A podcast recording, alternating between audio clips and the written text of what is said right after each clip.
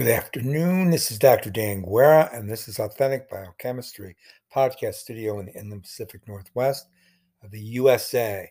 Today's 25 September 2022, and I'm glad to be um, delivering to you um, my membrane biochemistry lecture 58. Yes, 58.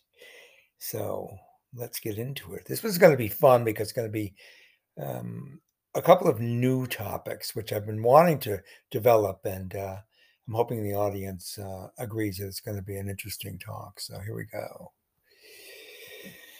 Now, first of all, just to lay out the groundwork of the um, massive amount of molecular species diversity in specific biological membranes.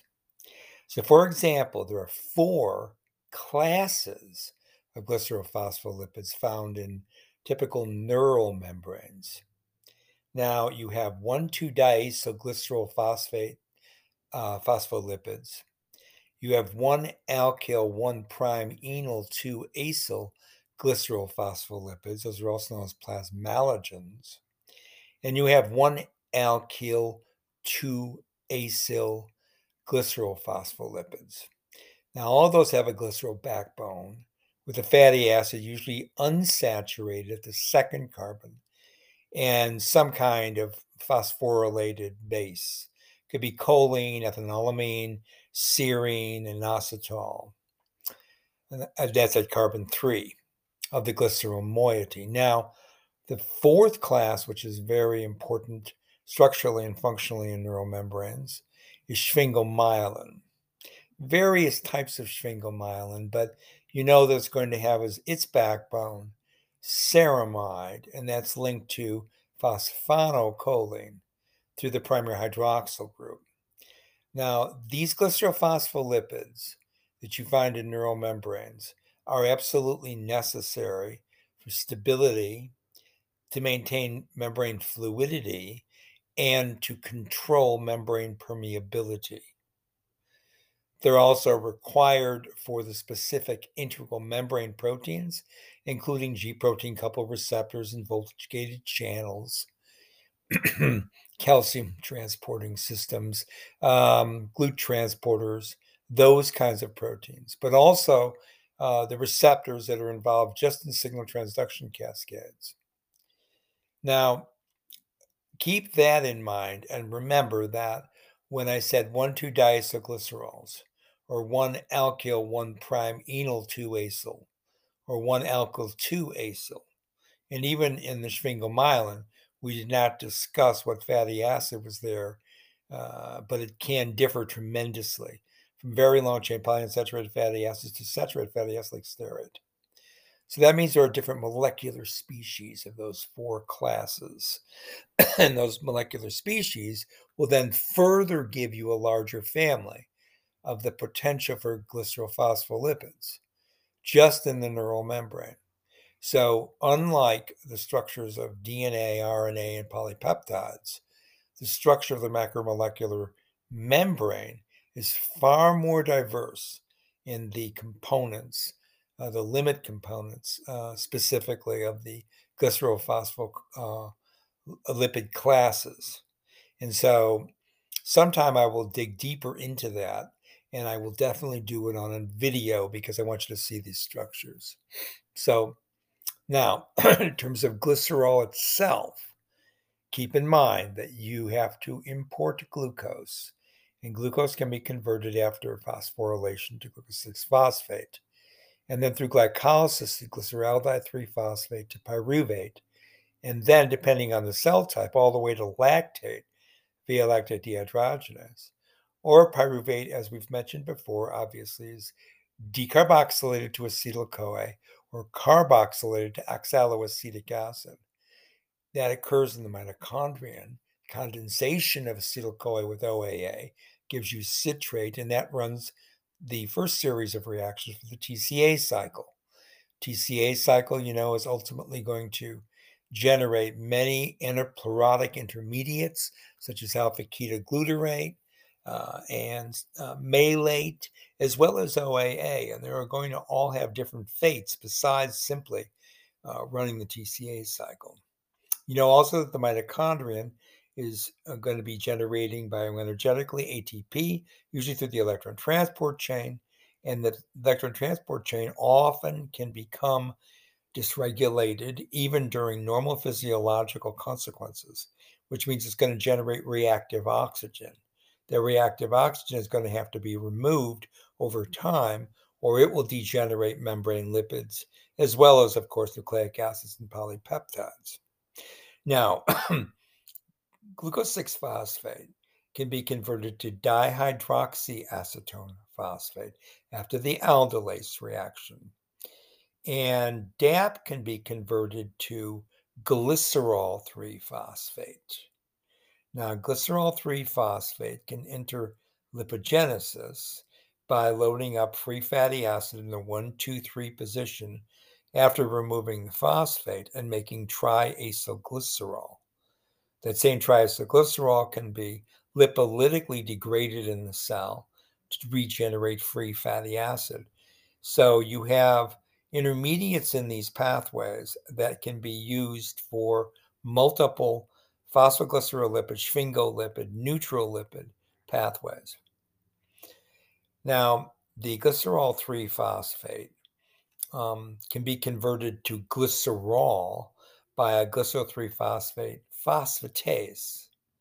Likewise, glycerol can be converted to glycerol 3 phosphate via a kinase. And glycerol can enter the cell via an aquaporin membrane. Now, more detail here about the specifics.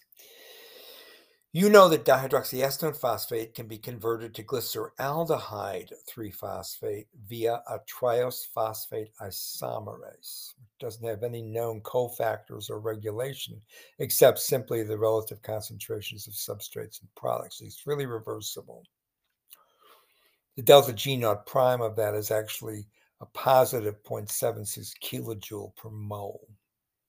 Now, how's that fit in with the rest of this whole synthetic pathway? I just told you that glycerol, after kinase reaction, makes glycerol 3 phosphate, which will make lipids. Now, glycerol 3 phosphate can also be converted to dihydroxyacetone phosphate via a glycerol 3 phosphate dehydrogenase, which is a membrane bound enzyme. That enzyme requires the reduction of FAD to FADH2, which then requires the ubiquinone, ubihydroquinone electron transport chain conversion to resynthesize FAD. Glycerol 3 phosphate can also be converted via cytosolic glycerol 3 phosphate dehydrogenase um, to dihydroxyacetone phosphate. And then the reverse of that can also occur where DHAP can be converted to glycerol 3 phosphate by using NADH as the reducing equivalent to turn the ketone into the uh, alcohol. One more thing can happen um, glycerol can be converted directly to dihydroxyacetone. And the dihydroxyacetone can then be phosphorylated by its own kinase and then re enter that cycle. Now, that's just the production of glycerol 3 phosphate which is the backbone of the glycerophospholipids. So you can see there's many potential pathways that link directly and indirectly into primary metabolism, that's the TCA cycle, etc., but also into bioenergetics and reducing equivalents, electron transport chain, levels of NADH and uh, NAD, and all of the different um, potential sources of the production of NADH either beta oxidation of fatty acids, which can occur, of course, which will make NADH as well as FADH2. Or you can also make NADH directly from glycolytic pathways and then move the reducing power into the mitochondria. So you get the idea of all these potential uh, interactions. Okay.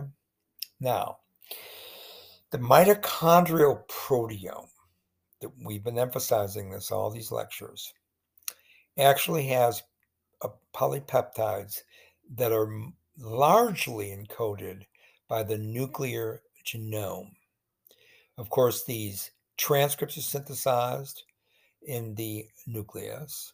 They are processed and collated and spliced if they go through a splicing reaction. enter into the cytoplasm or the endoplasmic reticulum, where they will then be translated either on polyribosomes in the cytoplasm or on ribosomes in the rough ER, and where they're often then, after synthesized as polypeptides, uh, further covalently modified via glycosylation, acylation, etc.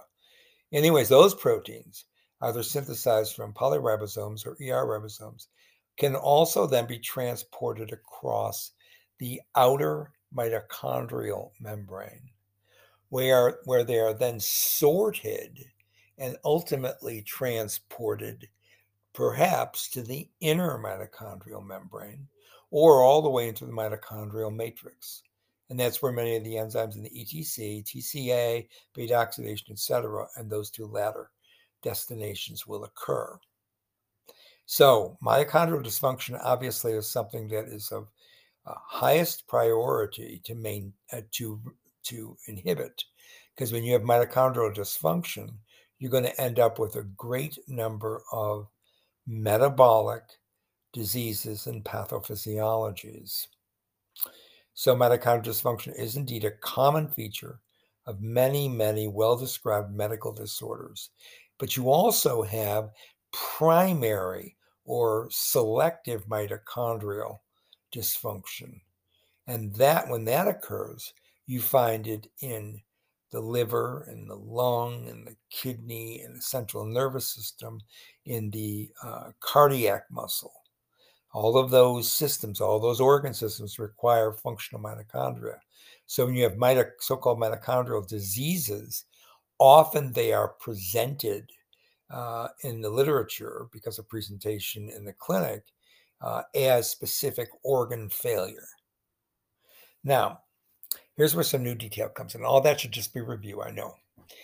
There's a protein which has kind of a very bizarre name. It's called tafazzin, and its shortened name is TAZ, T A Z. Again, you know that a geneticist named that gene because no good card carrying biochemist, certainly not a lipid biochemist, would use such silly terms. Now, what TAZ is, what I call it, is a cardiolipin maturase enzyme. And what that means, it's going to add linoleic acid. Now, linoleic acid is an essential fatty acid in the diet. It's an omega 6, 18 carbons, two double bonds. The double bonds with the 9 and 12 position of the fatty acid. That makes it an omega 6.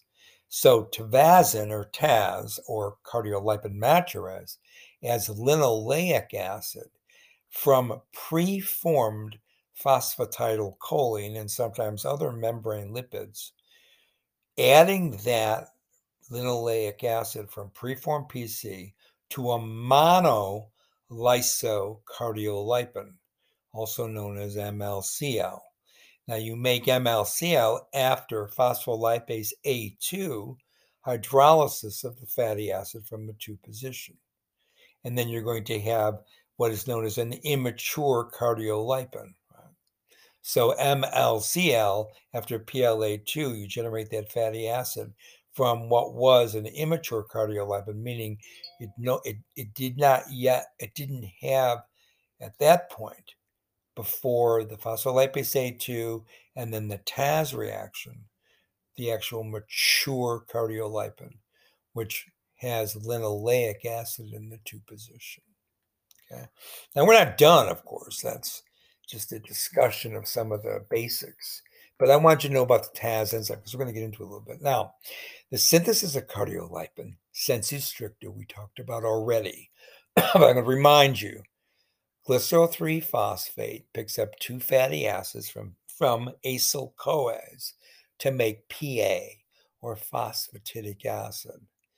Now, phosphatidic acid will react with cytosine triphosphate, that's a ribonucleotide, CTP, uh, via the reaction CDP diacylglycerol synthase 1. Yes, there are more than one isoform. So CTP goes to PPI, and phosphatidic acid goes to cytidine diphosphate DAG, or cytidine diphosphate diacylglycerol.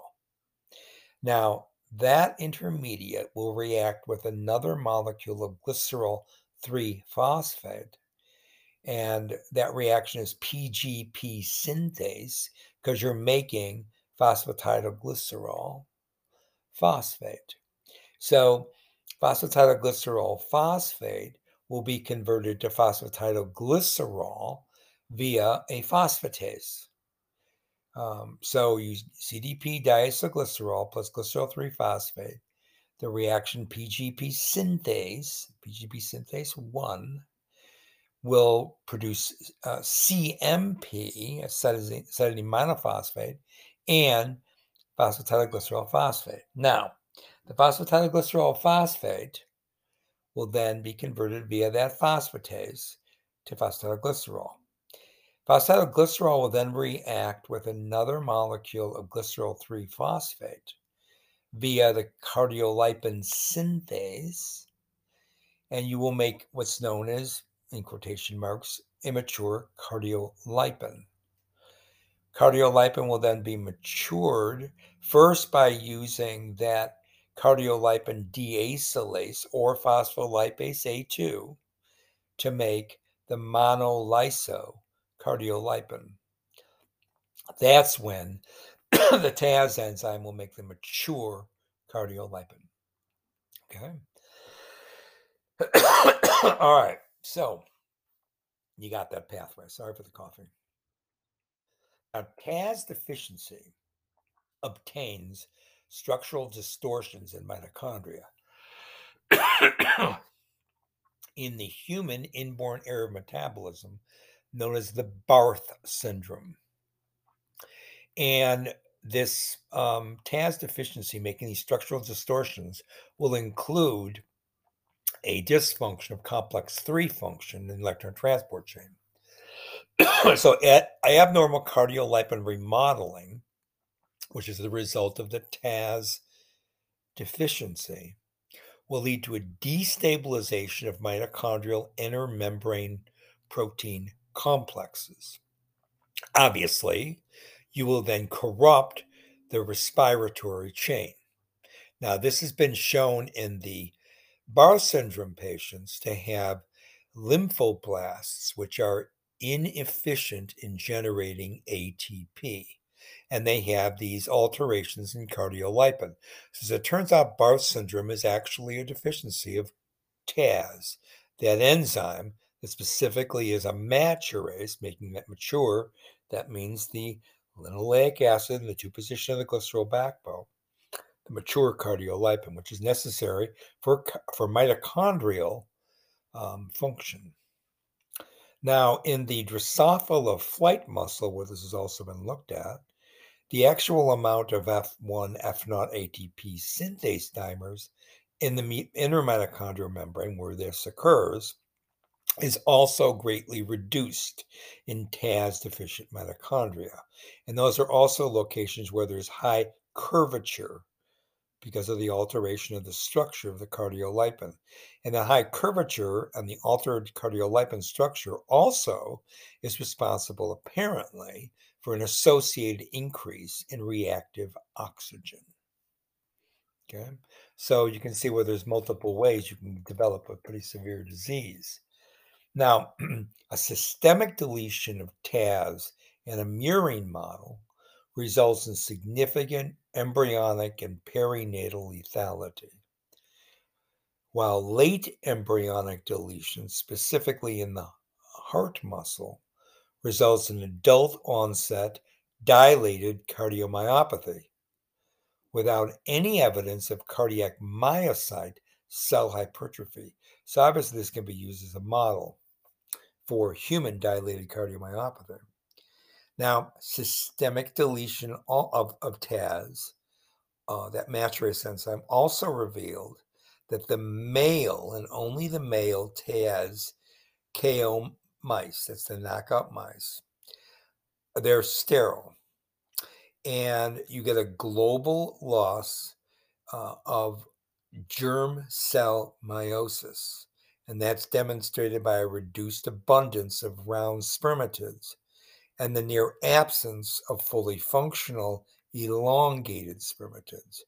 So losing that cardiolipin, mature cardiolipin, will completely corrupt male um,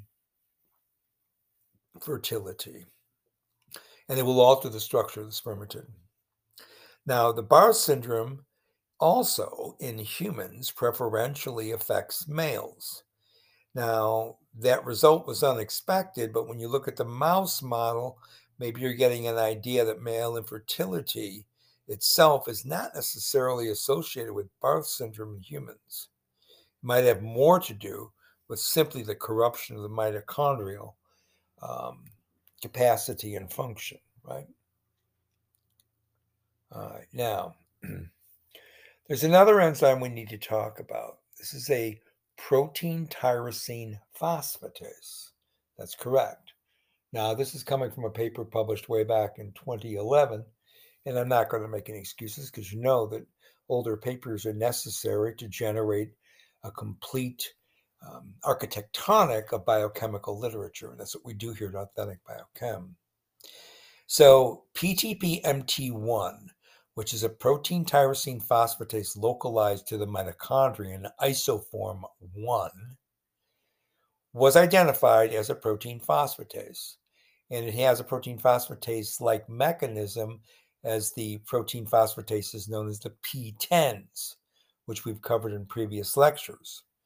Now, that's highly conserved in all eukaryotic lineages.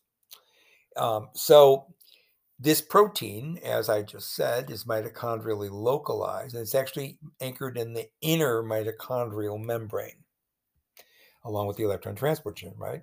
So, that phosphatase domain actually is uh, oriented to the matrix or the mitosol of the mitochondria. Let me check my time here real quickly. Oh, yeah, we're doing fine. Okay. So, you know, we got this phosphatase now with the phosphatase activity uh, oriented to the cytosol or the mitosol, excuse me, of the mitochondria. Okay. But here's this thing disruption of the PTP M2, MT1 will interfere with the function of the mitochondria, leading to an inhibition almost completely of mitochondrial oxygen consumption respiration. You get a severe reduction in the ETC, and you also get that concomitant distortion of mitochondrial morphology, tremendous amount of excessive curvature. Now, the knockout of that enzyme, PTPMT1, in a mouse model, as we've already mentioned with the TAZ, similar kite, you're going to get early embryonic death. Not going to make it through gestation. Now, what all those observations suggested to these people uh, publishing this paper in 2011 is that PTPMT1 is necessary, universally so, for normal embryogenesis and probably cellular uh, let's just say bioenergetics in the murine model. Now, even though PTP-M2 MT1 is a phosphatase, it's, it's got a those kind of phosphatases are called DSPs, by the way. DSP simply means dual specificity phosphatase. So you get why. This phosphatase is necessary for something beyond just removing phosphate from polypeptides, right? So you have protein tyrosine phosphatases but those enzymes, these DSP type of the PTPs, have a very shallow catalytic pocket when you look at the 3D structure. So actually, when they generate phylogenetic trees and look at these phospho, uh, uh, phosphatase domains in the human DSPs, you find out that the PTPMT1 human um, doesn't dephosphorylate proteins very well. So those proteins that normally dephosphate uh, dysphosphorylate proteins that are in that family are MAP kinase phosphatases or MKPs. So it looks like really the human PTPMT1 has very poor phosphoprotein phosphatase activity. Now, there are only trace amounts of phosphatidylinositol 5 phosphate in mitochondria. And so that's actually a common substrate used in vitro to measure the dual form of activity of a PTP-MT1. So the fact that PI uh, 5 phosphate isn't as endogenous substrate anyways, we know this also because of very low levels in the mitochondria, so it wouldn't be likely be a substrate.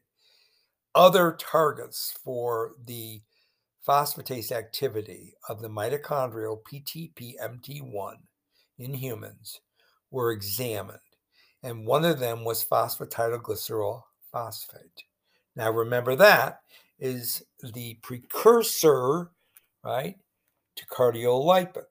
Now, if you look at the two lipids, actually, if you look at PI and uh, PI5 phosphate and phosphatidylglycerol phosphate, their structures in three dimensions look very, very similar, even though you have a different sugar structure. You have inositol with the hexose versus the glycerol, right? But they look very similar in 3D. Now, remember phosphatidylglycerol phosphate in the presence of PTPMT1 will make PG, and PG then can be used in cardiolipin synthase to make the immature form.